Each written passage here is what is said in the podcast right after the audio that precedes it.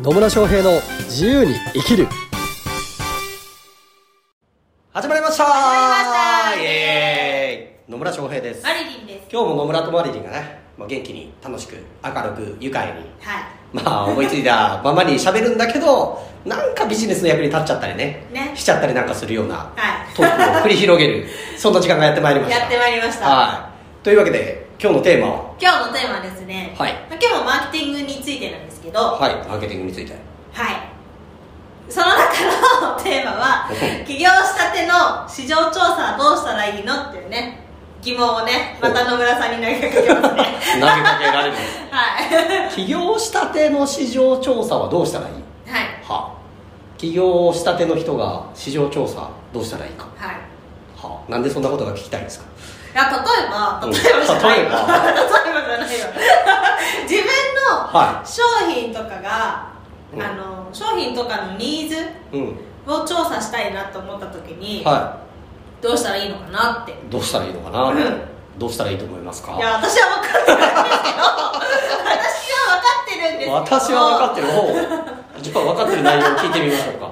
えっと、私の場合はねはあのいろんなお知り合いの方がいらっしゃるので。いお知り合いの方がいらっしゃるんですね。はい。はその人たちに聞いたりとか。い、聞いたりとあかと友達に。友達に。アンケート協力をは。したりとかなるほど。します。しますか？はい。友達にアンケート協力したりとか。はい。は。あなるほどね、はい。まあ大事でですね。はい。大事。大事直接で話聞くのが大事ですよ。うん。うん。えっと市場調査っていうとねなんかこうなんかすごい人数のアンケートを取ったりとか、なんか景気の動向だったりとか、世の中のトレンドはどうだみたいなのを思いがちな人もいたりするんですよ。一人でできない。正解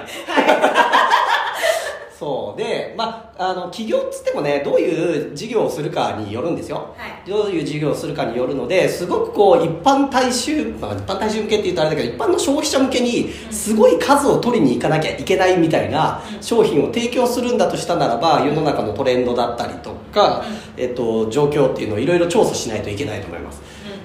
ただしめっちゃコストかかると思います。ね、だから大手はまあそういうことをやればいいんじゃないですか？みたいな感じなんですけど、ぶっちゃけですよ。まあ、特にその個人でやるレベル、まあ、特にね私がこうメインでサポートさせてもらってるような、まあ、コンサルの方とか、うん。コーチの方とかでいうと、ぶっちゃけね、うん。市場調査市場調査、まあ、いわゆる市場調査っていらないっすねいわゆるそういうなんかこうね今どういうのが流行りなのかとか、うん。いろんな人にねもう何千人とか何万人にアンケート取らなきゃみたいなのはなくていいですよ。ですね。はい。はい。これなんでかっていうと、うん。一体何人の顧客何人のクライアントが必要ですかっていう話なんですよ。うんうんね。でまあねうん前提条件としてこう事業とかコンサルタントとかコーチとか、まあ、トレーナーとか、まあ自分の知識とか経験をねあの提供しているっていう人がこれ聞いていただいてる方のメインだと思うので、うん。その方で考えるとね1000人とかクライアントいらないでしょ。いらない。っていうか対応できないでしょ。一人じゃ無理だね。無理でしょ。無理無理。ね言ってもどうですかね年間本当、うん、多くても100人も多分対応しきれないんじゃないかなって思うんですよね。年間1015人とかかな、うんまあまあねもちろんどういうサービスを提供してるかにもよるんですけど、うん。まあ、言っても100人もいれば十分なわけじゃないですか、うん。ね。100人でも相当多い方だと思います。実際にはまあ10人20人いればビジネスが成り立つよみたいな風にビジネスモデル作りゃいいだけなので、って考えた時にですよ、そんななんか世の中の動向はどうなのかみたいなのって、そこまで必要っていうと別に必要ないんですよね。そうですね。ね。で何が必要かっていうと自分がじゃあ結局自分が持ってるね知識とか経験とかノウハウでこう助けられる人とかサポートできる人要は価値を提供できる人たちがいりゃいいだけなんですよ、うん。もう本当ね、まあ、数十人とか行っても100人ぐらいまで。うん。っていうことは何をしなきゃいけないかっつうと,、うん、とだから大多数を取ろうとするとそういうすごい市場調査しなきゃいけないかもしれないけど、はい。それよりももう自分が本当に価値を最大限に提供できるその、まあ、いわゆるニッチな市場とかっていう言い方をしたりもしますけど、うん。要は自分の商品に価値をもら感じてくれる人たちにさえ響きゃいいんですよ。そうですね。はい。だから100人いてそう。1一人人そう。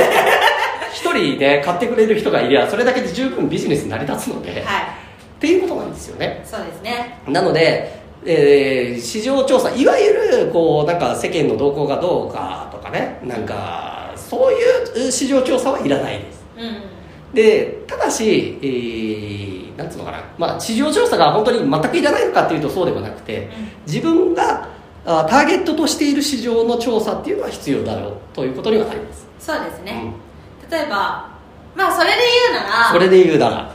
例えば仲良く仲良く。仲良く。飲みに行ったりとかするじゃないですか。飲みに行ったりしますね。ははい。酔った勢いで。酔った勢いで。何しちゃうんですか？酔った勢いで。質問します。あ質問する。これについてどう思う？とかはなんか悩みありますか？みたいな感じで軽い軽くね、うん。軽い場面で、うそういうふうに聞いていくのもありってことですそうよねですねそうそう。あのなので大事なのは何かっていうと自分のた、まあ、最終的には自分のターゲット層を明確にした上でそのターゲット層に直接話聞くのが一番ですよ、うんうん。うん。そうですね、うん、で、えっとそれがまだわからない状態とかなんだったら、まあ、マリリンが言ってもらったようにとりあえず、ね、周りの人にこういうのどう思う？みたいなんで、うん。まあ、周りの人でもね、まあ、特にこう自分のターゲット層に近いであろう人たちに対して、うんそうやって直接う聞いてみる。うん。どんなことで悩んでんの？とか、うん。っていうので、まあ、ニーズを聞き出していくっていうのがやるといいと思います。うんうん。まあそれ以外もねなんかこうインターネットで悩みを探すとかっていうね、う方法もあったりはしますけどね。めんどくさい。そうそう。あのなんかネット上でこういう悩みありませんか？みたいなんでなんかおお悩みサイトみたいなのあるあるじゃないですか。うんありますね。はい、まあ、そういうのであこういうニーズあるんだみたいなのを調べるっていうのももちろんやり方としてはあるし、うん。で、まあ、さっきねなんか市場調査とか別になんかあの世の中の流れとかは別にどっちでもいいっていうは言ったものの、うん。まあ、トレンドとかね今後どういうふうに、えー、と世の中が動いていくのかみたいなのももちろんあの全くいらないわけじゃないですよ、うん。全くいらないわけじゃないんだけど、えーそれよりもうんもっとこう生の声を聞くことがおすすめかなというふうには思いますね。そうですね。まあ、やり方はいろいろあります。さっき言ったようなそのお悩みサイトみたいなんであこういう自分のターゲット層に近い人たちの悩みを見つけて、うん。あこういう悩み持ってるんだったらこういう商品作ればいいんじゃないかとかこういうふうに、えーなんかランディングページとか作っていった方がこういうメッセージを投げかけた方がいいんじゃないかっていうのを調査するのももちろんいいと思うし、うんうんなんかこう売れてる本とかを見てそのレビューとか見ながらね、うん。えーニーズを調査していくとかっていう方法もありです。はい。が、まあ、最終的にはねやっぱ生の声には勝た勝てないですね。そうですね。はい。そう。あのなんかネット上にある情報もももちろん参考にすればいいと思うしうんんですよ、とかまあ本とかね、えーなんかそういう調査会社が出てる出してる結果とかももちろん参考にすればいいとは思うんですけど、うん。そういうのってまああくまでも参考なんですよね。そうですね。本当にじゃあ目の前のにいるう自分のターゲットが本当にそれで悩んでるのかっていうと実はそうじゃなかったりするケースもあるわけですよ。うなのでやっぱね生の声に勝てるものはない。んないですねなのでやっぱ直接こう自分のターゲット層もしくは自分のターゲット層に近い人たちと直接話をするっていうのが、まあ、私自身で言うと一番おすすめな方法ではありますうんね。そうですね。うん。はい。面白い。面白い。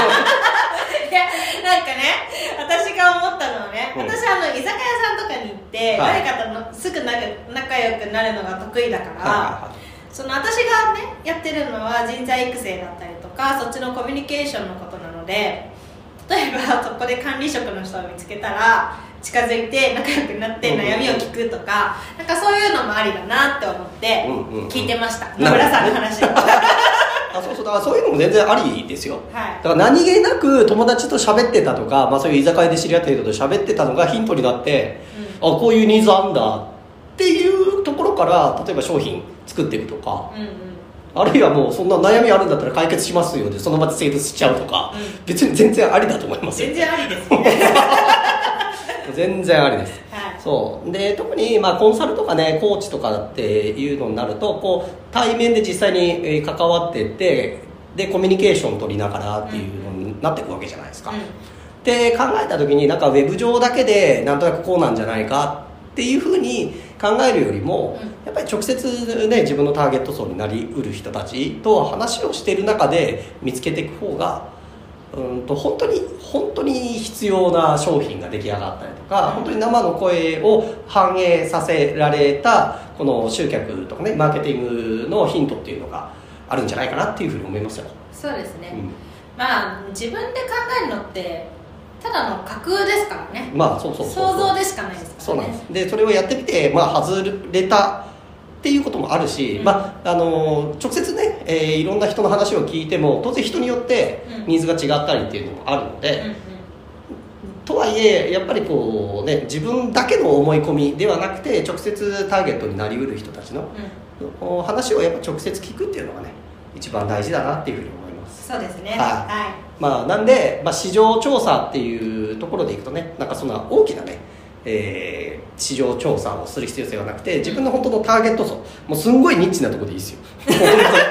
すんげえあの身近なところでいいと思うんですけど、はい。その人たちの話を直接聞くっていうのが、まあ、やっぱり一番大事だなというところになります。はい。はい。ありがとうございます。はい、そんな感じなのでね、えー直接いろんな人に話を聞いてみてください。はいというところが一番いいですね。まあ直接じゃなくてもね別にオンラインでもいいかもしれないしまあまあちょっと落ちますけどなんかこうテキストを使った、まあ、テキストなんかメールとか、うん。まあ、メッセンジャーとかうん。みたいなのを使ったやり取りでもいいと思うんですけど、まあやっぱね生の声を聞くっていうのが一番おすすめとなります。ですね。はい。はい。ありがとうございます、はい。というわけで今日も最後までお聞きいただきありがとうございます。ありがとうございまますたね、えー疑問質問とかあるいは取り扱ってもらいたいテーマなどありましたらコメントメッセージいただければと思います。はい。はい。というわけでそれではまた次回お会いしましょう。さよなら